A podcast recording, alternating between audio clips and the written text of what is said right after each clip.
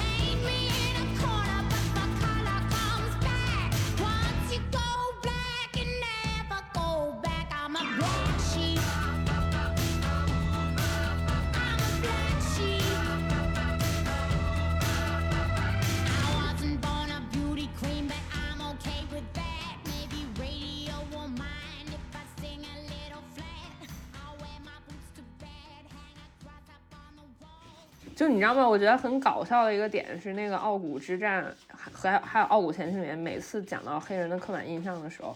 就是大家嗯，就有的人就白人说啊，我我对黑人特别的友好，然后他们就开始说一段 rap， 就是带脏字那种 rap， 然后黑黑人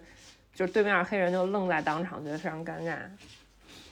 哦，这个好多好多那个。这里面的细节就跟我之前看《美国佬》里面的那个细节真的很像，就《美国佬》里面的那个女的，她在她是非洲黑人，她都不是美国黑人、嗯、她到了美国之后、嗯、就是有很多那种非常政治正确的白人嘛，就说呃看到她就说哦我多么多么喜欢非洲文化，呃我上次在那个、嗯、呃什么什么地方还给某一个什么非洲国家捐过款，然后我特别喜欢非洲的一个呃什么，比如说什么面具啊，或者这种这种手工艺品，呃，就是表现出额外的兴趣和把他晚对非洲所知的可能就那么一两件事儿，呃，非常夸张的讲出来，他也感受到很就是这很奇怪，这是一种就感觉是粉饰太平吧这种。就是前两天我发一个微博，这个微博呢，呃。就是当时非常及时的一个想法，我就我就说，只有白人会说，呃 ，everyone is equal 和 I don't see color， 呃，为什么会这样说呢？当然这句话并不绝对啊，当然不是白人只会只有白人会这样说，但是我觉得，嗯，可能不同的身份和不同的阶层的人在说这些话的时候，他的意思是不一样的。呃，我先说这个 I don't see color 吧。只有就是我甚至后来上 Google 上去查过，为什么就是其实有很多文章去解释为什么说我看不到颜色，我看不到肤色这件事其实是一种种族歧视。嗯嗯，其实呃你从来不会听到一个有色人种，一个黑人或者一个亚洲人会说我看不到颜色，因为如果你生活在西方社会，你作为一个呃，少数族裔的话，其实你每天都在 see color 或者 feel color， 你每天其实它是方方面面的渗透在你的生活里的。嗯，你很难会说我我看不到我们之间的区别，但是呃，在白人作为一个相对比较有特权的阶层来说，他说 I don't see color， 我觉得其实也是一种粉饰太平，他在否定大家受到的区别对待，或者是受到受到上呃受到的资源上的差异，或者是一种，就是我觉得这是一种转移视线。嗯，他呃同样呢，他说 everyone is equal 的时候，他其实表达的他嗯他我我我的感觉是啊，就是白人的意思更倾向于这已经是个 fact 了，这是一件事实了。嗯，我们现在呃就好像这个问题已经被彻底的解决了，种族问题已经被彻底的解决了，或者是性别问题已经被彻底的解决了。他在一个理想的状态下在表达这件事儿，我们我我我们都是平等的，但是在嗯、呃、没有特权的阶层在说这句话的时候，其实他更倾向于表达的是我们希望被平平等的对待，我们这是一个愿景，是一个未来的理想，我们希望被平等的给予机会和资源，我们希望我们的后代能够有一天能真正的像生活在一个完全没有这种偏见和刻板印象和这种嗯、呃、压迫的生活里面。哎，我想知道你你是有听谁说了这句话吗？就 I don't see color 这句话。呃，这个是大概可能两三年前我和一个欧洲朋友产生的一个争论，就是呃，好像当时说到了什么运动员之类的，呃，然后我就说，可能就是有一些时候不同的种族在这个你擅长的方面上可能是有一些区别的，然后可能也是有一些数据和那个研究在背后支撑的，然后。呃、嗯，就是比如说，我们是有一些非常生理上的区别的，比如说亚洲人特别容易近视，然后或者是我们不同种族人身上的毛发的分布是不一样的，或者是就是或者是有一些种族更容易得某种疾病，或者是更容易有某某种基因，我觉得这完全是很正常的。嗯，然后他就是在他的国家，他会觉得，呃。主要是我觉得这会和和他的社会阶层和圈层有关系啊。他是一个白人，是一个非常比较中产中产阶级，身边基本上围绕的也是和他类似的这种阶层。他其实不太认识移民或者是其他族裔的人，然后但是他就是一个非常政治正确的人，他会觉得你提出这个我们是在什么地方有不同的话，这是这是不对的，甚至他会觉得你你说 race 这个词儿就很就感觉提到这件词儿这这这个词儿就是很 guilty 或者怎么样，嗯，然后他觉得。人呃人和人都是一样的，呃就算你有这种不同，但是人和比如说人都是灵长类动物，或者是我们的来源都是一个，就是就是不要提，嗯，就是他会觉得这是一个非常敏感，你不应该说呃种族之间有什么差异。然后我觉得这件事儿，嗯，我然后我其实觉得很生气，然后呃我也上网去查了，就是也其实有很多文章去讲那个为什么白人说 I don't see color 是。呃，其实是在助长呃种族歧视，因为呃，他其实是在否认那个有有色人种受到的困难，然后否认我们的就是特征。呃，有色人种会觉得我们的呃身份，我们的 identity 没有被注意，没有被看到，然后我们所受到的困难，我们被就是呃，它其实很隐性，大家嗯，并不是你不提它，你不去探讨，不去提 race。就是这件事就已经解决了，然后包括生活中你你只会说一个白人非常推脱的是非常呃就是呃我我可没有种族歧视，我可没有和任何就是区别对待啊，我我我觉得肤色在我眼里是看不见的，我我我就就是看不到肤色的区别。但是其实我对我觉得对于有色人种，你你作为一个少数的族裔，其实你每天都在感受得到这种身份、阶层所享受的资源和方方面面，社会上其实有时候它不是一个呃非常的直接的种族歧视，就别人打你啊，或者别人怎么骂你啊，它有时候是非常非常微妙的，就是被包装的一些区别对待。嗯，呃，就是最开始你不是把这个发了一个微博嘛，就我们没有讨论过这个，但是你发了这个微博之后，我就立马想到之前就是大概九月的时候，我跟呃，一个朋友讨论过的东西，呃，就事情是这样的，然后我我也转了那条微博去讲这件事情，我想在这儿把这件事情讲得更具体一些，呃，就是因为滑板，我认识了很多朋友，这些朋友他们的社会身份是很不一样的，呃，跟我讲这个的朋友，可能我们两个的社会身份会比较相似，她是一个女孩，我们年纪也比较相似，可能。呃，受教育的环境啊这些也很相似。他在呃一个北京的互联网大厂工作，嗯、呃，赚的还挺多的。然后呢，他喜欢上了一个男生，他一开始只是对那个男生 crush， 后来呢，他就觉得不行，我得跟他在一块儿，就是要要谈一场夏日恋爱。呃，这个男生呢也喜欢他，但是这个男生很犹豫。嗯、呃，因为这个男生他是一个滑板教练，而且他可能没有呃那么高的学历，也没有那么多钱。嗯，他的价值观跟我们也不太一样。就是这个男生他自己讲的说，就是说，呃，他跟我的那个朋友，包括跟我，还有这些我们看起来很相似的这些人，就他也会觉得我们看起来是相似，他觉得跟我们是完全不一样的人。他会觉得说，他吃过的那些苦，可能我们都没有办法想。嗯，而且他要的东西跟我们也不一样。比如说，他虽然是一个九七年的。一个男生，嗯，他比我们小一些，但是他会觉得说，他这个年纪要去考虑的是，呃，认真的去考虑结婚这件事情，因为他家里是农村的，呃，这个男生他就很犹豫要不要跟这个女孩在一块儿，嗯，然后这个女孩她就把这这个困惑也讲给了我，当时我的第一反应是，天哪，为什么这些会成为？成为困惑，我会觉得说谈恋爱就是谈恋爱，你就谈就完事儿，你别想那么多。因为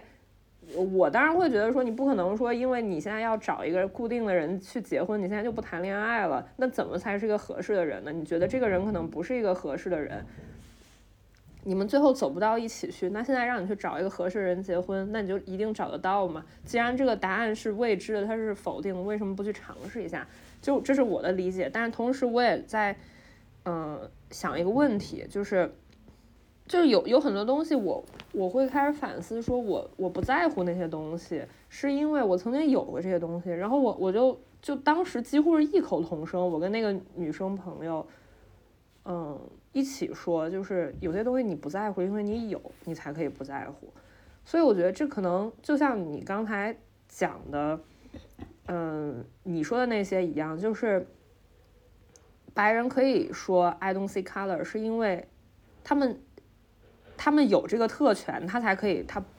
嗯不去在乎这些，他可以说啊大家都一样，每个人都很平等。呃，我记得以前有人去嗯、呃，尤其是比我小的人，他们会觉得在在之前我会觉得可能呃，找工作是一个比较容易的事情，因为之前的工作机会会比现在多很多。嗯、呃，在一开始我发现所有人都在考研考公的时候，我其实特别不理解，大概是在三四年之前吧。我当时的想法就是说，其实我觉得学历不是很重要，因为呃，因为我觉得我的工作并不是靠我的学历拿到的，是靠我做过的东西拿到的。当然我现在也会很呃，我我不会去否定这一点，但是我经历的环境，或者是我更往前的那个环境，它可以让人不去靠学历就可以得到一个工作。因为我也听过很多呃人去讲以前很传奇的事情，就比如说网易有很多以前的新闻编辑，或者甚至他们的以前的主编，可能就是呃，名字我就不提了，反正已经被封杀了。那些人就是他们可能就本来在工地搬砖，就是 literally 搬砖，然后可能就在那个呃网易的论坛里面发了个什么东西，天天发，当个什么版主，然后大家觉得哎这个人很有才，就拉来让他上班吧，然后他就真的上班了，然后就就可能就是真的是通过这样去跨越了阶层。但这种事儿可能在现在，它不是可能，它是一定，它一定不会发生了。就是现在。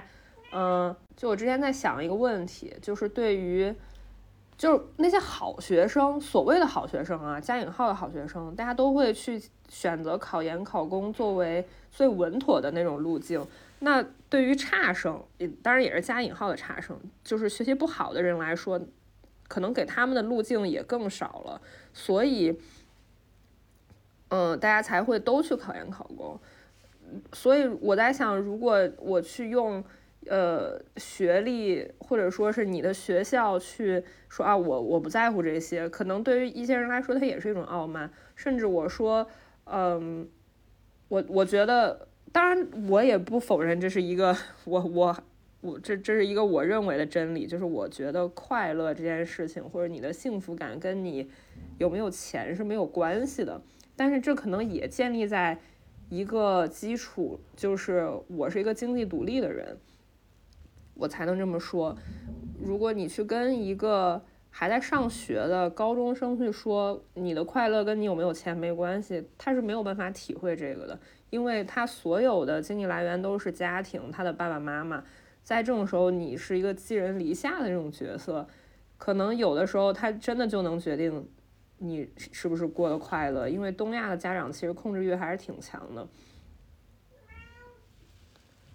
嗯，哥咋的？你又有想法？行，你同意好，摸摸。对，这这就是那天，嗯，你就是你发那个微博之后，我就突然想起来这个事儿了，就是你有，你才可以不在乎这件事情。很多事情都是这样，就就哪怕是你你买买了一个那个新款的手机，一个新款的苹果手机。就是就有一阵儿，我记得大概一零年、一一年的时候，就 iPhone 四跟五刚出来那段时间，就大家都会去想要一个苹果手机。嗯，我记得当时有一个朋友，他就攒了好多钱，他买了一个苹果手机。在那之后，他就终于可以说，哎，苹果也就这么回事儿吧。但是在这之前，可能他就会看到别人在用苹果的时候，他就很羡慕，说，哎呀，苹果手机。当然，我对这种呃，消费行为跟他的个人喜好不做任何的评判，我觉得这些都无所谓，挺好的，呃，没什么问题。就是我，我就是用一个最直观的例子去展现这种所谓的所谓的特权，或者是你你拥有多少东西能决定你的想法吧。对，嗯嗯，然后我我昨天我昨天查一些文章，然后我就查了一些就是种族问题的文章。然后有一个报道就说他们做了一个调查，他们在问一个人究竟幸不幸福，或者究竟有没有获得这种成功或者自由，到底的来源是什么。如果一个人没没成功或者没赚到钱，呃，一个一个白人一般大部分的时候会归结于你自己没有做好选择，或者你自己不努力，或者是你你不勤奋，或者怎么样。嗯，如果一个黑人大部分会归咎于系统性的压迫，系统性的不公。嗯，我觉得这个反应其实也很典型。嗯，就比如说我现在在欧洲找工作的话，其实几乎几乎每个国家我都会遇到同样的问题，就是他们是有食物链的，他们最喜欢的聘请的肯定是本国人，然后然后是其他的欧盟成员国成员，然后或者是你已经或者是欧盟成员国的配偶，比如说他已已经有居住权和工作的签证了嘛，已经有工作的这个许可了，然后再下面才是纯粹的外国人。那么就这个公司这个公司其实是有额外的支出的，他要先需要去聘请一个公司去帮你办这个签证，然后帮你办这个签证可能要一两个月，说说明你不可能嗯随时就到岗开始工作。然后他其实在你身上是有一些投入的，在你进进入公司之前。那么我在我再去应聘一个工作和其他的面试者其实并不站在一个同样的水平线上。如果我有两个 candidate， 就是另外一个人他已经有工签了，我觉得公司是不会选我的，对吧？对。那然后这个。呃，如果这个问题其实其实大部分在欧洲人本本地人他们是不他们都不知道，一个公司聘请一个外国人，你要去给政府提交一个证明，说你无法在本国找到合适的呃合适的员工，所以我我必须要聘请这个外国人。你要出具这个证明，为啥必须要聘请一个外国人这件事儿的，就是这个事儿对于很多欧洲本地人来说，他们这是一个大奇闻哦，原来还有这样的要求，呃，然后嗯，我觉得。比如说嗯本他们可能会觉得如果没找到工作可能是你自己自己条件不够优秀，或者你不够努力，或者怎么样。但是其实呃你如果作为一个外来的人的话，嗯你可能要多付出很多额外额外努力，才能和他站在一个同样的起跑线上，一个竞争的水平线上。嗯这个就是呃而且就好像呃我还发了一个微博，就是我讲那个波兰移民的那个故事。他他是来是配偶签证，然后他已经拿到身份了，但是因为当然，嗯，但是如果他写他的波兰名字的话，就是在简历上能看出来他是个外国人，他会他收到的这个呃面试的邀请就会变得很少。然后他换了他的他改了他在那个换呃入荷兰籍的时候换了一个荷兰名字，然后随了她丈夫的姓，然后这样在简历上至少这个 paper 上看不出来他是个外国人，他才会获得更多一些的面试的，就这种隐性的门槛其实还是有很多。那么呃就是这个这个这个竞争就是嗯其实就是不公平的呀，就是当地人觉得都很 equal， 大家都在进就是按照你的能力去呃面试一个工作，但是其实甚至你你嗯简历上你的名字是不是一个外国人都会决定你收到多少面试的邀请。呃它其实有很多种细节的待遇，所以呃就像就像我刚才说那个呃，在在系统中站到比较上面阶层的人，他会觉得都是你个体的选择和个体的努力，嗯，但是嗯，其实受到了一些呃，在在不同条就是比如说呃那个那个调查里的黑人就会觉得，其实有很多方方面面的一些隐形的嗯门槛和一些这个待遇其实是不一样的。这我觉得这就像这就像比如说你刚才说的。呃，你在已经在这个水平线上，就觉得大家都是 equal 的，只不过是谈恋爱而而已。但是其实，呃，站在一个另外一个就是他没有这些东西的人的角度，他可能觉得，嗯、呃，可能不只是那么简单、那么快乐，或者是你的幸福快乐，就像你说的，就是并不是一个主观的。我我觉我的心态调整一下，或者是你你它不和你的现实物质去挂钩。对，嗯。嗯就是呃，我之前小的时候，初中的时候打游戏的时候认识了一个朋友，他跟我们也完全不是一个阶层的。就是这个大哥是一个网管，我不知道以前在那个嗯、呃、播客里面有没有提到过他。就是他是在我的呃初高中生涯，就是上学的时代，他是一个很重要的朋友，一个男生，他比我们大一点儿，呃。就真的就比我们大个两三岁，但是他在我还是一个小孩的时候，他整个人的思维方式已经很成年人了。嗯、呃，对，他的工作在那个时候是一个网管，就是可能现在如果听众的年纪比较小的话，他们可能不知道是是网管到底是什么东西，就是有一个有一个东西叫网吧，他需要一个管管这个网吧的人叫网管。嗯、呃，网吧经理意思就是。对，差不多，网吧的产品经理也不能算是产品，网吧项目经理，反正就是一个网吧的管理者。对，嗯，然后大哥的经历也很传奇，他也进过传销，他也送过外卖，呃，他也种过地，因为他们家是也是农村的。呃，其实，在关于就是呃。就是快乐、尊严跟钱这个事儿上，我们也产生过一些讨论。就可能我上大学的时候，有一次，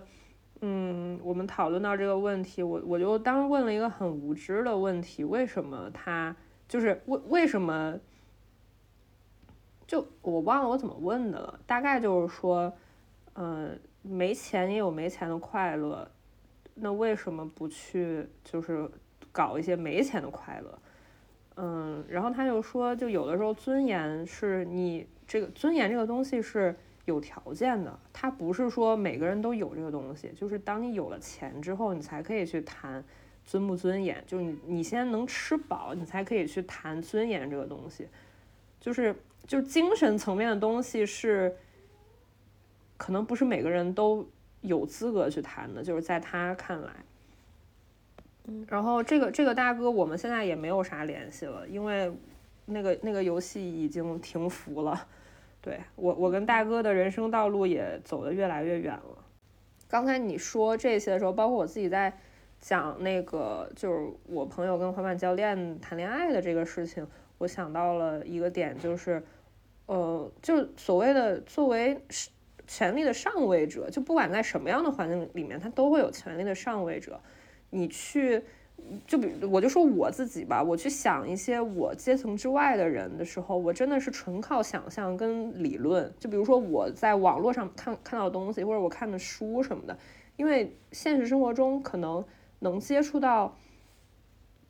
这样的群体的途径实在太少了，所以有很多时候我会觉得我自己的想法是非常无知的。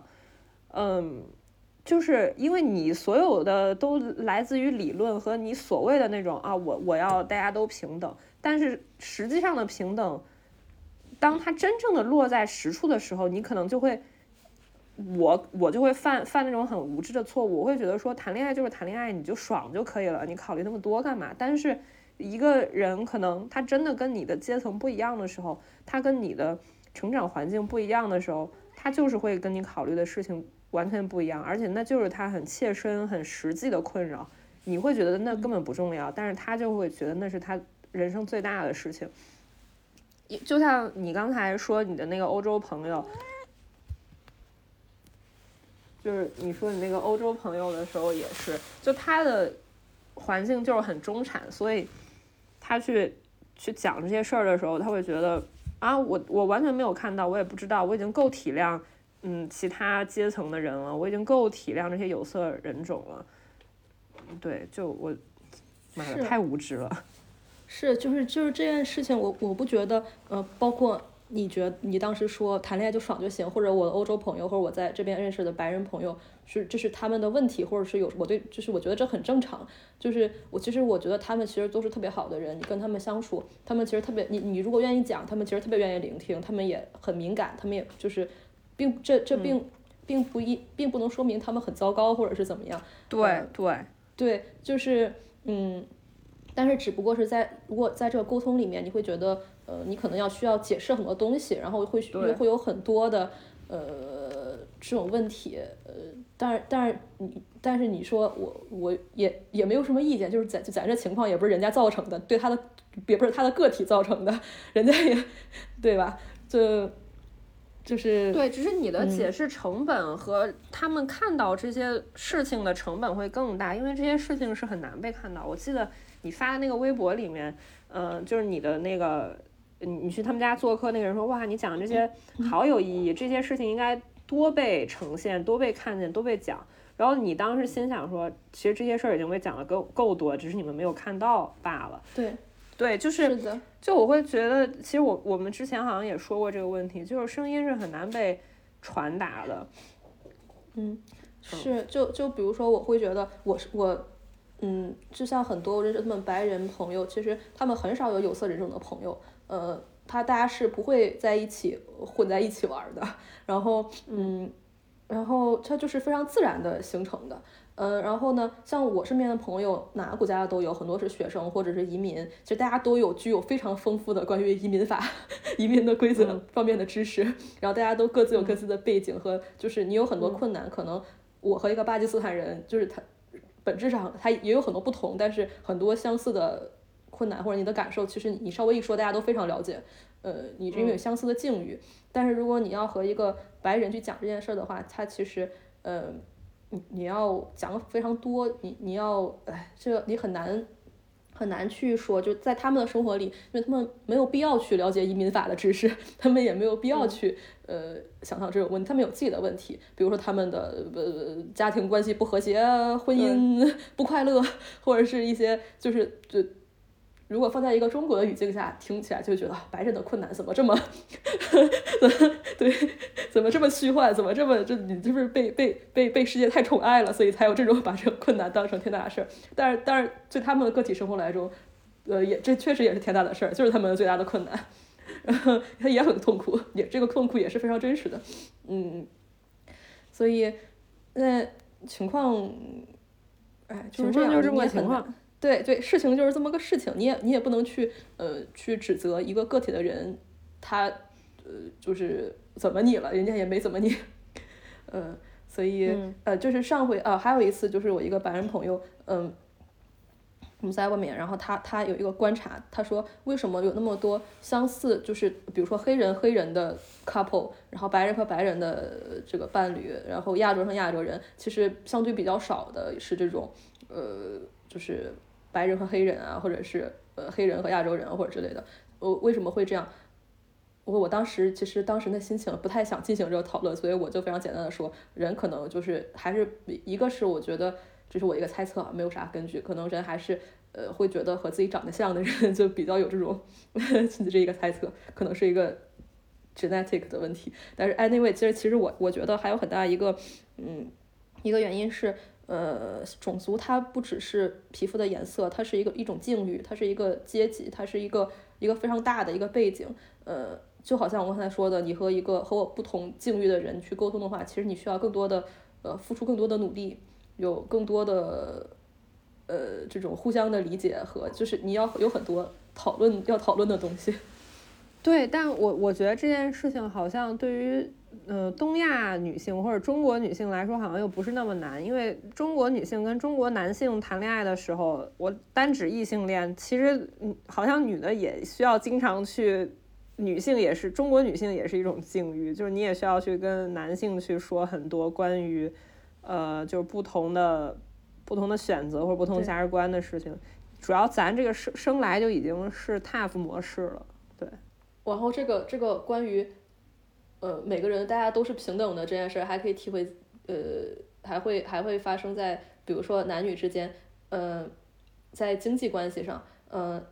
然后很多人会说，很多男的会拿这一点来攻击女性，比如说呃女就是在约会的时候，呃男的买单了，或者是在这个经济上男的付出的更多，男的会觉得你们天天在这喊这些女权，你们不是还又要享受女权的红利，让就是呃让你们要独立要怎么怎么样，然后又要让我们男的买单，你这不是假女权吗？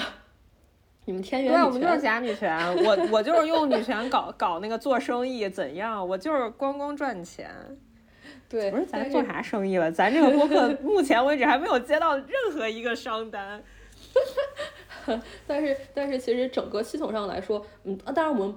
不能排除有一些女的会确实赚了很多钱，有一些女的是适当的领导，她她是领导了很多男的。当然这种个体并不能真的能证明这个社会上女的和男的就完全平等了嘛。就是哪怕就比如说在中国的语语语境下，其实女孩可能生下来就好多女孩被人打掉了。然后这女的从来都没有获得同样的教育资源，有很多家庭里面都让供着男孩去上学了，女孩根本没有这种家庭同样的资源。整个社会环境下从来不鼓励女孩你要去呃好好争取发展自己的机会，你要从小的时候大家都告诉你啊，女孩不用太好好学习，你你太强势了，到时候不好嫁不出去。整个社会环境包括你你看的广告片儿，呃都是女的推一个婴儿车或者是怎么怎么样，事无巨细的都在都在并没有在鼓励女的像男的一样去发展自己和争取，对，包括就是就这两天不是过春节嘛，就所有的春节档的那个海报上面，就是国内春节档的海报上面，就是女性基本上都在那个海报的很边边角角的位置，就是整个呃人物主体就是男性。如果他是一个群像的话，有的可能就只有一个男的，就也没有女的，或者是有好几个男的，然后女的靠边站。我我觉得这个就很典型的女性到底在干嘛，她在什么位置。包括所有这些春节档里面，我我就去看了一个啊，我去看了一个，然后看完之后，我妈跟我说她睡着了。嗯，在那个电影里面，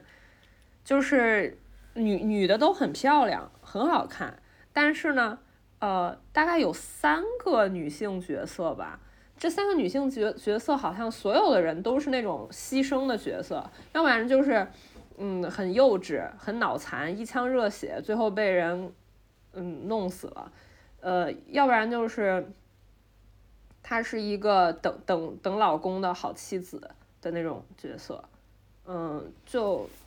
就没有一个女的说我在这个里面是有血有肉的。呃，因为开头我们说可能要聊那个《傲骨贤妻》跟《傲骨之战》，我正好在看这两个剧，我就看《傲骨贤妻》跟《傲骨之战》。呃，因为《傲骨贤妻》它可能主角这只有一个人，所以那这个这个海报可能就他是只有他自己，或者是他站到中间，那这个是非常 make sense 的。《傲骨之战》它其实是一个群像，然后我就在看那个《傲骨之战》的海报，就它好几季，基本上第一季就有三个女的，没有男的海报上面。然后，嗯，后面可能有男的，男但男的也永远不可能是那个很大的放在中间的那种角色。我觉得这个这个对比其实挺明显的，就是女性她到底在什么位置，你其实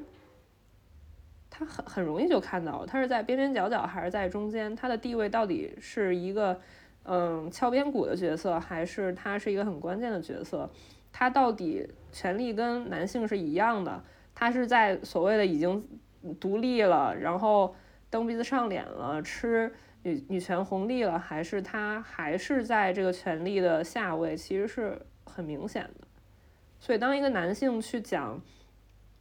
那你呃就是男性去说女的你都女权了，为什么我们不 A A 制，为什么要我来买单的时候，其实男性忽视了你来买这个单是因为你就应该买，咱也不说别的，你就他妈应该买。我靠，就是我觉得我觉得甚至这点钱甚至是微不足道的一点点补偿，甚至都不值当。就是那么多女的，你在你在我们高考的时候，那么多专业招收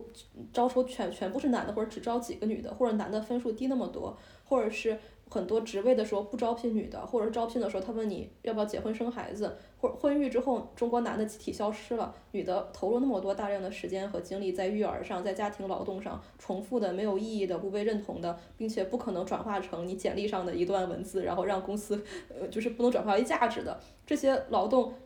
都没有获得回报，然后就是这些不公平一直都存在，然后到了要要你约会花钱的时候，男的突然变成哦，我们都这么平等了，呃，我们这么 equal 了，你咋你咋不给钱呢？我觉得你你也不能老叫光光要结果公平了，结果 equal 了，你你前面问题你解决一下吧，对吧？嗯，然后嗯，我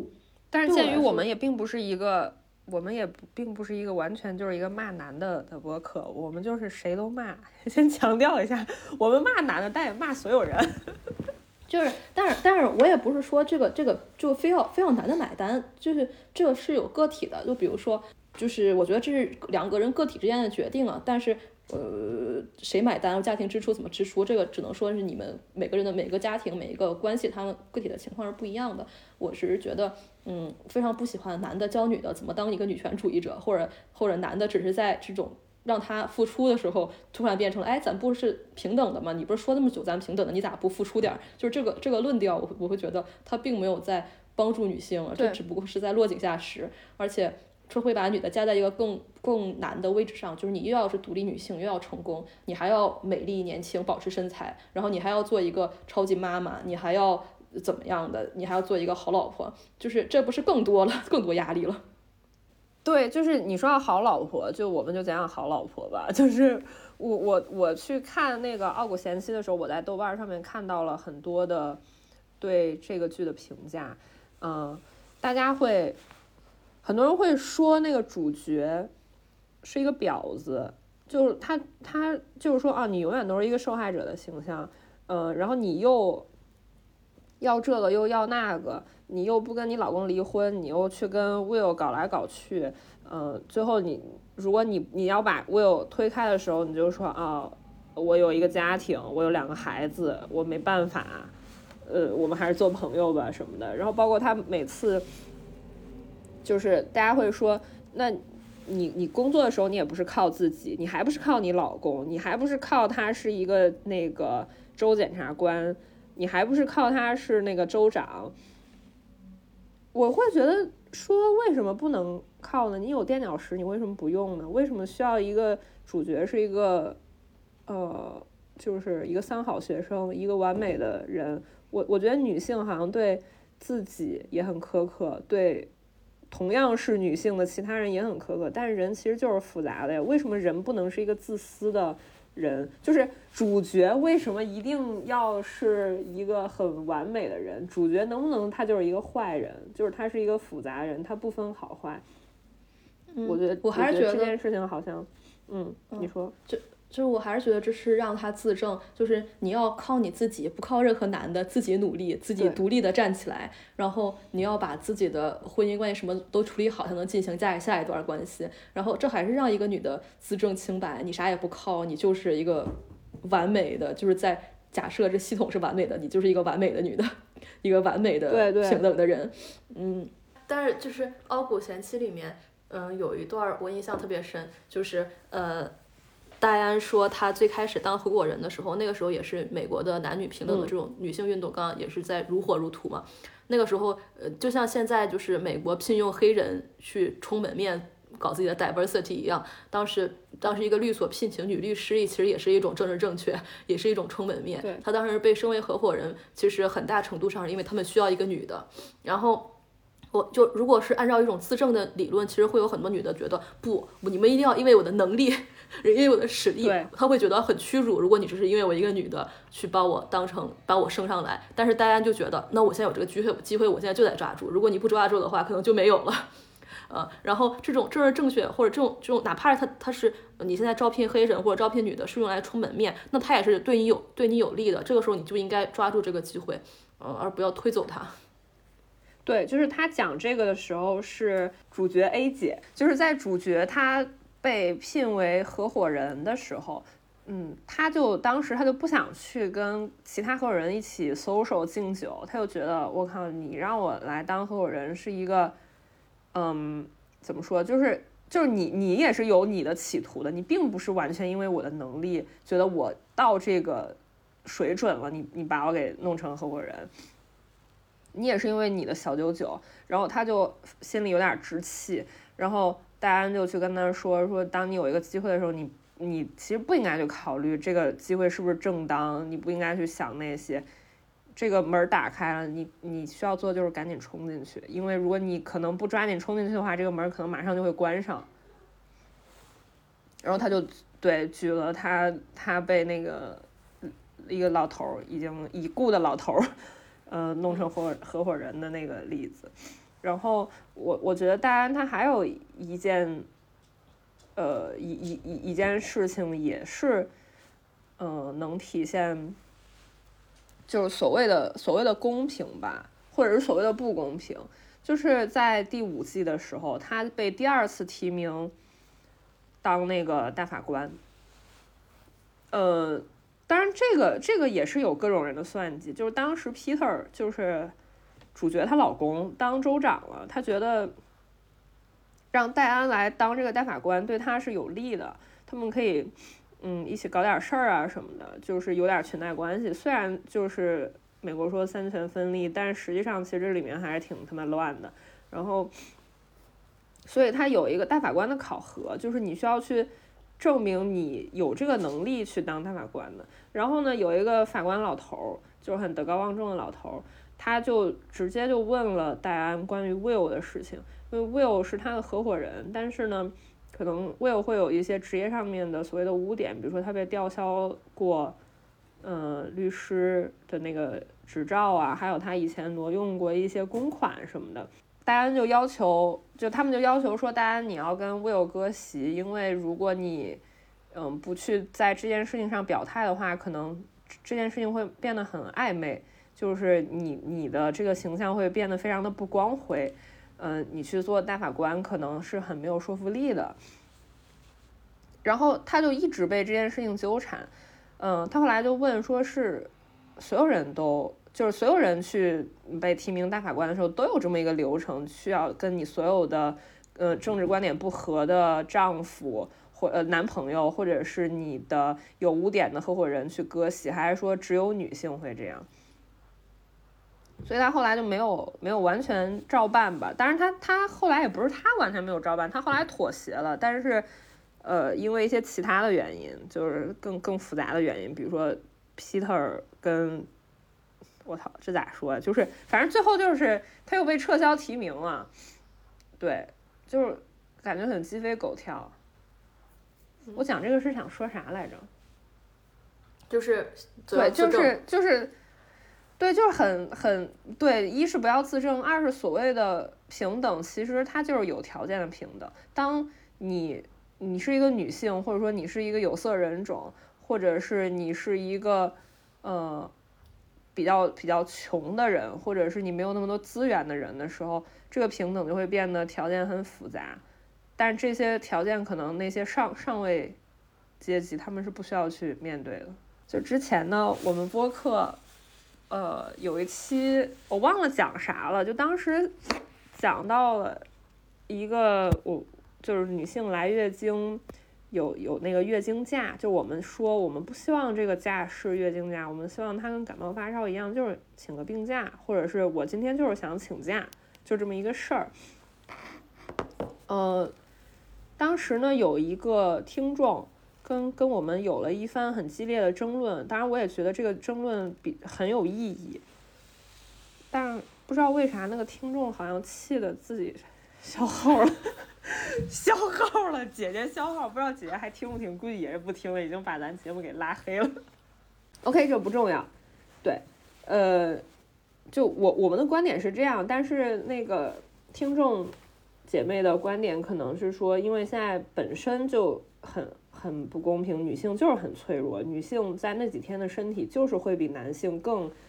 呃脆弱，所以。就呃，他的观点是，现在甚至请月经请假来月经请假这件事情还不是一个很正当的事情，很多领导会非常不理解，觉得你娇气。然后如果你去说啊，我现在不要月经假，我就是要请病假这件事儿，好像是一个更，他更进一步了，已经已他已经不是要一加一了，你可能是已经要去那个，就是要要要。要开根号了那种，就是要二元一次方程了，感觉已经很很远的事情了。然后可能那那期我我们是一年前录的吧，至少一年了。后来我看了《始于极限》，它里面有两年吧，我觉得得有两年，这么久了吗 ？OK， 不重要，这不重要啊。就是，嗯、呃，就是上野千鹤子说，其实你承认自己的脆弱是一种勇敢。我我其实也忘了他原话咋说，大概就是这意思吧，反正。然后我去反思了一下我们的这个说法，我觉得好像也没有什么错，就是，嗯、呃，也不能说这咋说呀？就我我去反思一下这个说法，我觉得可能是需要修正的是一些说法的问题，但是我觉得这个观念还是没有问题的，就是女性她就是。在某一个时段确实很脆弱，我觉得这没有什么可不能坦诚的。嗯，按照按照我们刚才的说法，就是如果现在有一个月经假，你用不用？当然那肯定是用了，我肯定不会去纠结说这是我我要的是一个病假，我不想被区别对待。嗯，如果有了这个机会，有了这个门，我肯定是要闯进去。我想说的是，呃，从从我的个体的身上，就对于我自己，我我我希望我自己做一个没有受害者心态的一个人，就我不我不想说我就是一个弱者，我就是一个嗯受害者，因为我觉得如果你总是一个受害者的心态，你你可能很容易陷入这个自怜，然后你就会在这个被索取的这个位置上一直陷入这个被伤害的受害者的循环。但是我想说的是，在公共的认知层面，在大的环境上，我觉得大家也许不能去随便去判定说，或者就是说，哎，你你其实不是一个受害者，你为什么老逼逼自己是受害者呀什么的，或者是嗯去剥夺别人这种我受到了伤害，或者说剥夺别人我是一个弱者的这种主体性。简单来说，就是对于自己，我我不想有一个受害者的心态，但是对于大的环境，我觉得每一个人都应该要一直去说，一直要闹，去争取，去发疯。因为如果你不说，你不争取的话，可能可能你你就可能不是说我，就是不管是我还是其他人，就是我我们所有的同胞，可能都没有那个门，没有那个机会去往前走。这是我想对。那个就之前关于月经假到底要要不要叫月经假这件事儿，这个争论的一个就是可能过我也不知道过了多长时间，可能一年或者两年之后，我自己的一个反思一个思考。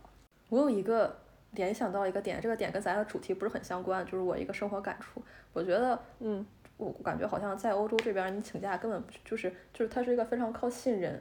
运行的社会。对，比如说对。就是比如说我在我跟学校请假的时候，我根本不用说我我是月经疼，我还是别的地方，我就是说 don't feel well，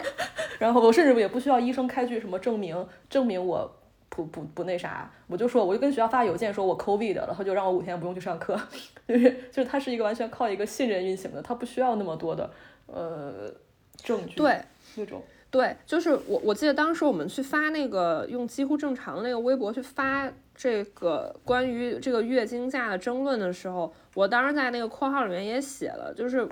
我们竟然不能随便的请假，我觉得这是一种悲哀。就是因为我觉得请假这事儿就是我的权利，我今天不想去了，我没有任何原因我就不想去，我难道不能用不想去这个作为理由吗？我觉得这个理由很正当。然后你还需要去自证说我是因为什么原因我不得不做出这样的选择，我我很想去，但是我不得不去跟你说我不能去。我觉得这其实就挺挺恐怖的这件事儿。就是反正反正欧洲社会他很少会要查你的什么证明，就是你一定要有个什么什么证明你出去啊。我还记得一个非常小的事儿，就是那时候刚来，我跟呃一个也当时到我们学校留学的一个女孩，我们俩去呃我们村的一个美术馆，然后这这美术馆反正就是他会给你个票，当然美术馆是不要钱的，嗯，然后呢，然后我们俩当时都刚从国内出来，就是他当时说了一句话，我当时觉得非常呃明显，就是他说啊我啥也没带，就是在国内的话你肯定是要都是什么都什么都是实名认证的，你要有身份证或者你要有什么东西，但是其实在这边我我坐火车坐飞机几乎没有人查过我护照，然后去任何公共的地方都不需要你的实名认证，你的任何身份信息，你就上面填你名字叫啥，你写叫啥，你说你你你叫随便叫一个啥也行，呃，就是他他其实，嗯，大家的呃，比如说我是指我上次去苏黎世一个美术馆，啊，他他说呃学生票是便宜的嘛，他说你是学生吗？我说我是，但是我没有带我学生证，他说没关系，那我直接给你一个学生票吧，就是他们完全都是。没有那么多需要你证明我的身份，证明我一定要带一学生卡，或者是很多时候大家都是你说什么大家都是非常他的第一个反应肯定是相信你的，而不是你要拿一个身份证明你自己。嗯，就是就这个非常很多很多地方都有这种让我有这种感受吧。我我觉得这这嗯，就我觉得这种感受的反差也是，就我不知道，可我觉得是我想要。想要跑路的一个原因，就我我已经受够这种你需要去证明你你现在很急切，就不管是干嘛，不管是请假也好，你你必须要去去急诊也好，因为我记得我好像以前讲过，就是在北京你如果要去急诊的话，你可能呃你的那个体温要在三十八度三以上，然后包括这一次嗯就国内这一波大的呃感染的高峰。嗯，就福龙老师，就我们的一个老朋友，福龙老师跟我讲了他的一个朋友的事儿，就是这朋友他他有脑梗，他之前有脑梗，但是他其实年纪并不大。然后呢，嗯，他有一天觉得他在上海，他有一天觉得呼吸不上来了，就是已经完全喘不上气，特别的难受。他就去公立医院，然后公立医院测出来他的血氧很高，是九十。九十八还是多少，就是九十七，就是完全没有问题那种。然后公立医院就说你这个没有办法进急诊，因为你的血氧呃没什么问题，你就跟大家休息吧。但这个朋友因为本身他有一些基础的疾病，加上他已经感觉非常非常不好了，他自己自身的感觉很不好了已经，然后他就马上去了私立医院。去了私立医院之后，私立也没有给他做那种所谓的标准吧，就是就直接就把他给收治了，收治之后做了一些很基础的检查，就直接把他送送到 I C U 了，就已经非常严重了。然后那个医生就跟他说，你可能再晚来一点，你就就是吃什么药怎么治都没用了。然后这个朋友就说，他觉得很多时候可能是因为，当然这个跟我们刚才讲的事情，嗯，它原理上也不一样。这一波可能是因为国内的医疗资源极度挤兑了，所以它必须要用一种很武断的简单粗暴的办法去做一些匹配跟分类。但是我我觉得这种自证也很累，就是自证你是一个有疾病的人，你必须要去进急诊，你必须要去让医生收治，或者说你你去自证我今天就是没法上学，就是没法上班，我已经很难受了，我必须得躺在家里休息，我要让医生给我开一个证明。或者是你在地铁上面，你可能没有带身份证，但是北京的地铁有很多很多查身份证的呃警察，就是他们会让你就是现场背你的身份证号。如果你呃如果是呃当然也有人，就是我朋友圈里有一个大哥，他就跟警察杠上了，说我今天就是不给你这个身份证，我也不想出示我的身份证号，因为你没有权利去这样子对我。他警察也让他走了，因为大哥就非常的刚硬。嗯，我们的朋友秋白老师好像也跟警察大哥刚过，但是最后刚的结果好像是因为秋白老师到站了，他下车了，然后警察又没有再继续追问他。对，嗯，我我觉得国内的一切吧，就很很多场合都需要让你去自证，自证你是清白的，你是一个好人，你是一个良民，你是一个必须要用这个资源的人，或者是自证你你现在必须要休息。我觉得这这挺恐怖的。就我我刚才我就是说到那个《傲骨贤妻》里面，就是你你就是很多中国的观众，我不知道外国观众是怎么想的，因为我也没有去看他们的评价。而且这其实已经是一个很 old school 的剧了，就是很多中国的观众因为看这个看这个剧的女孩其实挺多的，嗯，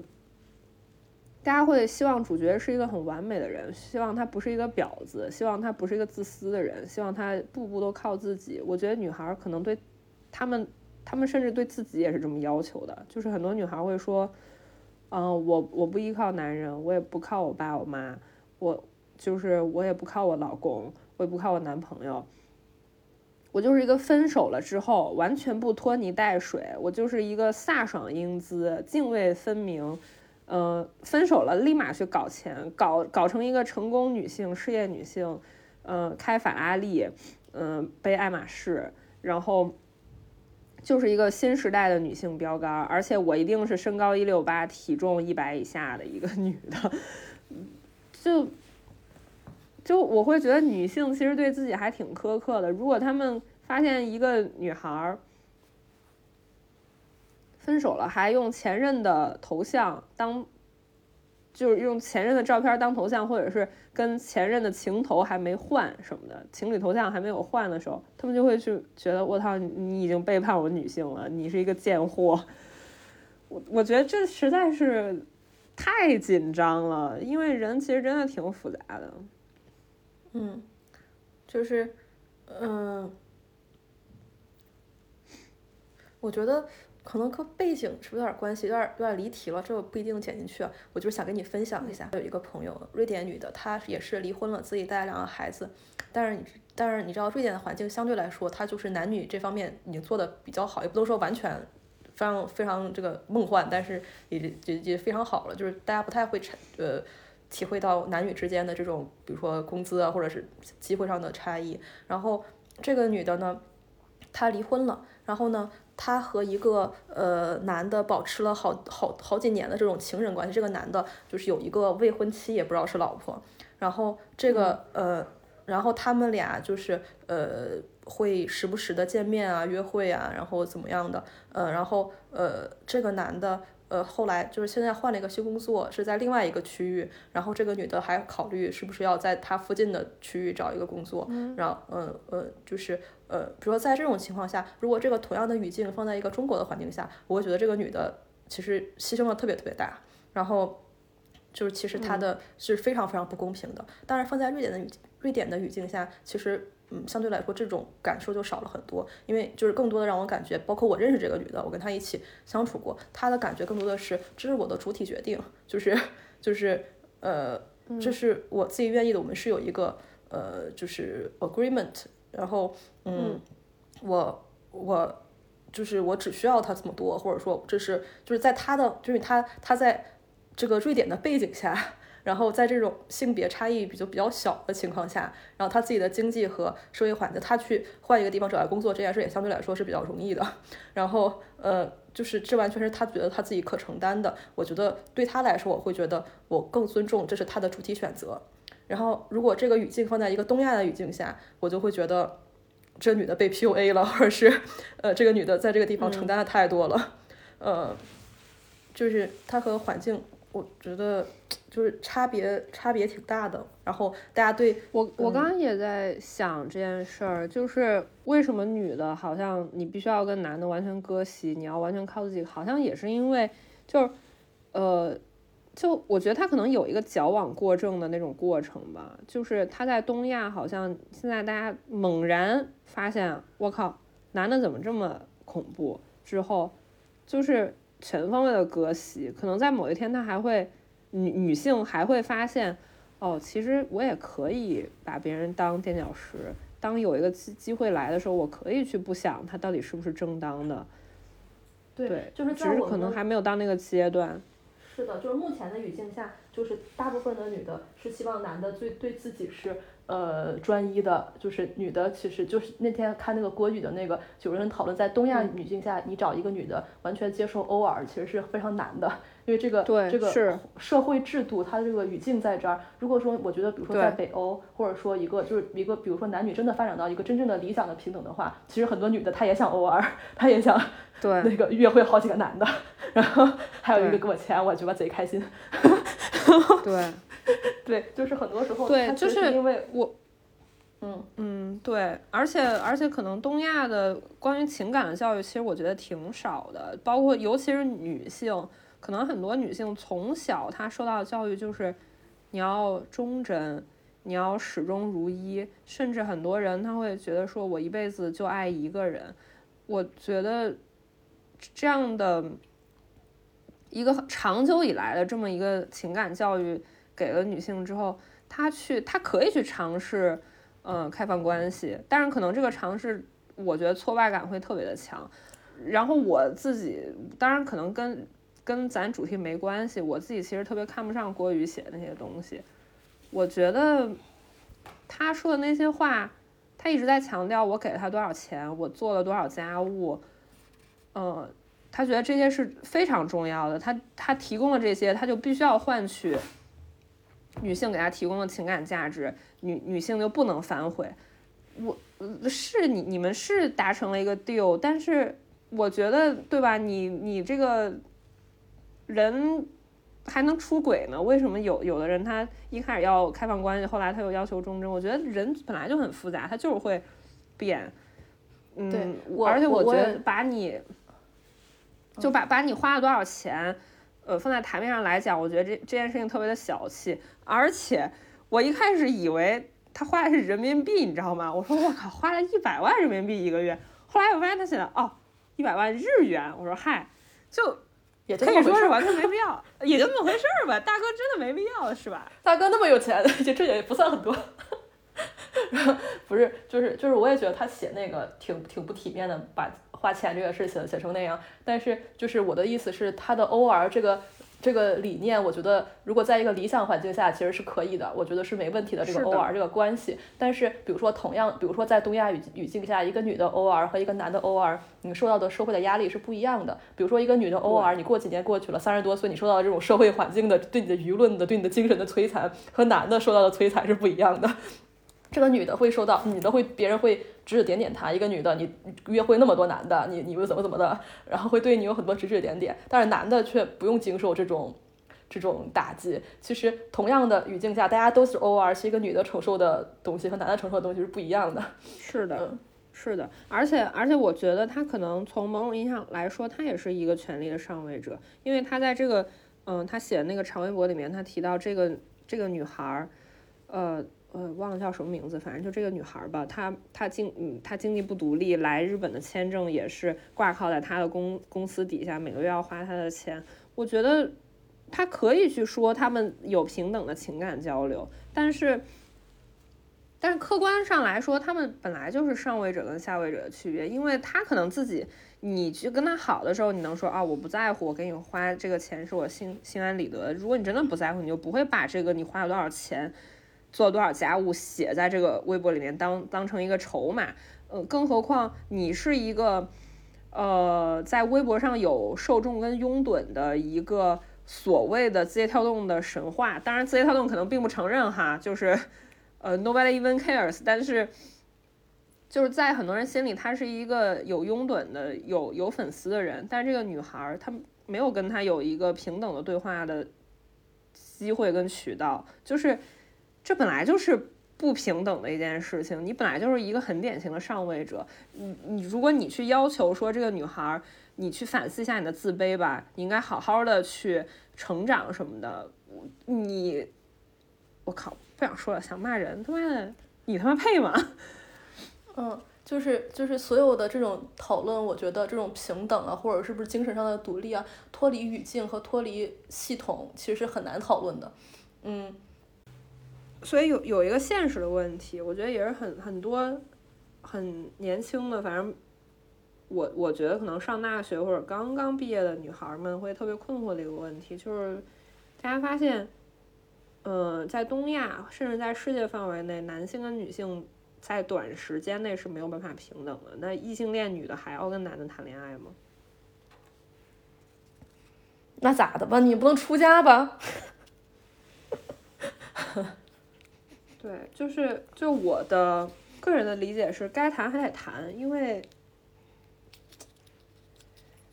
就我觉得战斗这件事情你可以战斗啊，但是你你具体的生活你还得过吧。是的，而且谈恋爱也并不是只谈这点事儿，其实有很多其他的，呃，好的东西。就，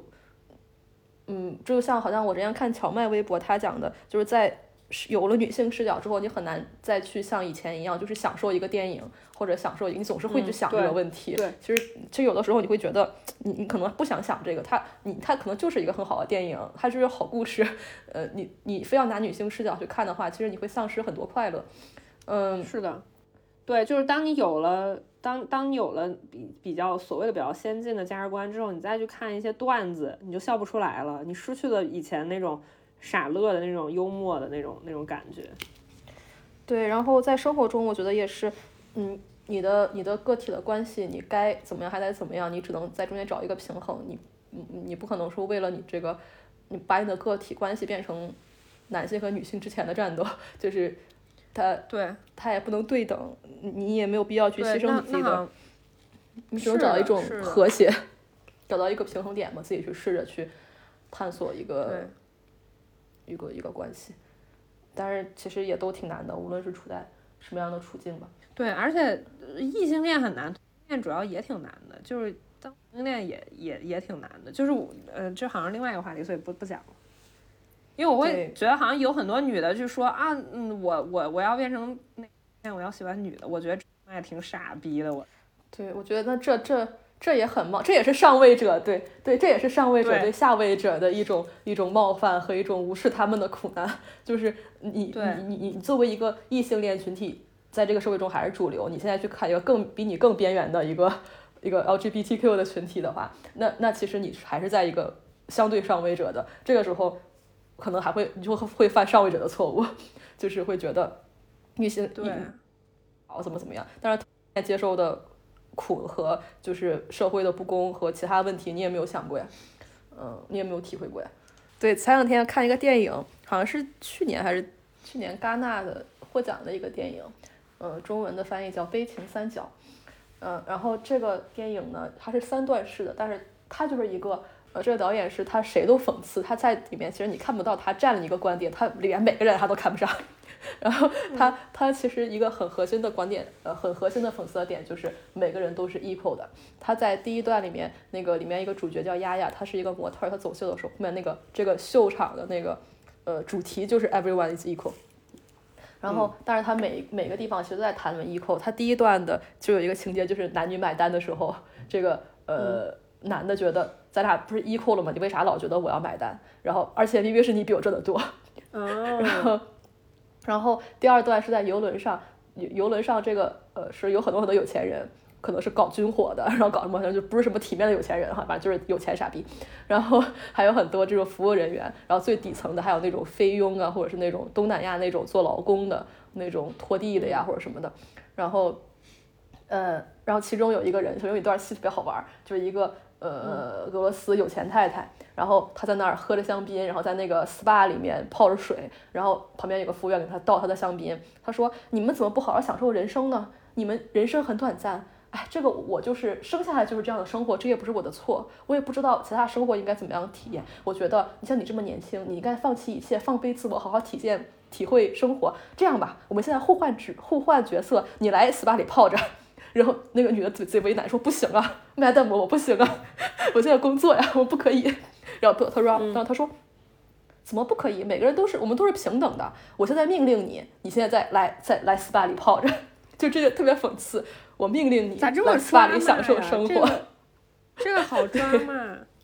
对，然后就讲了好多这种关于 equal 的话题，然后呃，他后来就是又重塑了一个新的社会模，哎，反正就还挺有意思的，推荐大家去看一看。嗯，悲情三角。嗯，就是大家这么喜欢讲 equal， 但是其实平等其实只不过是一个说法，只不过是一个上位者的粉粉饰的言辞吧。嗯，但是如果你发现，呃，你的机会来源于不平等，就像我们刚才讲的。嗯，戴安说的那个那个例子，包括我现在在看那个《傲骨之战》，它第一季的第七集，就是这个黑人律所，他被一个呃助理检察官还是谁给搞了，呃，他们就就一开始搞他们，并不是因为他们是呃跟种种族主义相关的一些问题，但是他们就利用了这个，因为他们就是一家黑人律所，他们就把这个搞成种族主义的事情。然后利用这个去，呃，为难了这个助理检察官，然后最后把这个案子给弄赢了。嗯，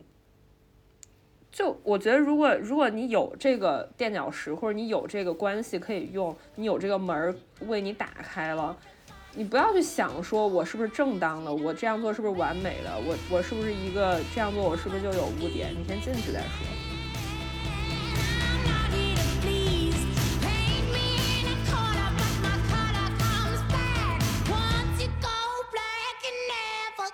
Back, I'm a black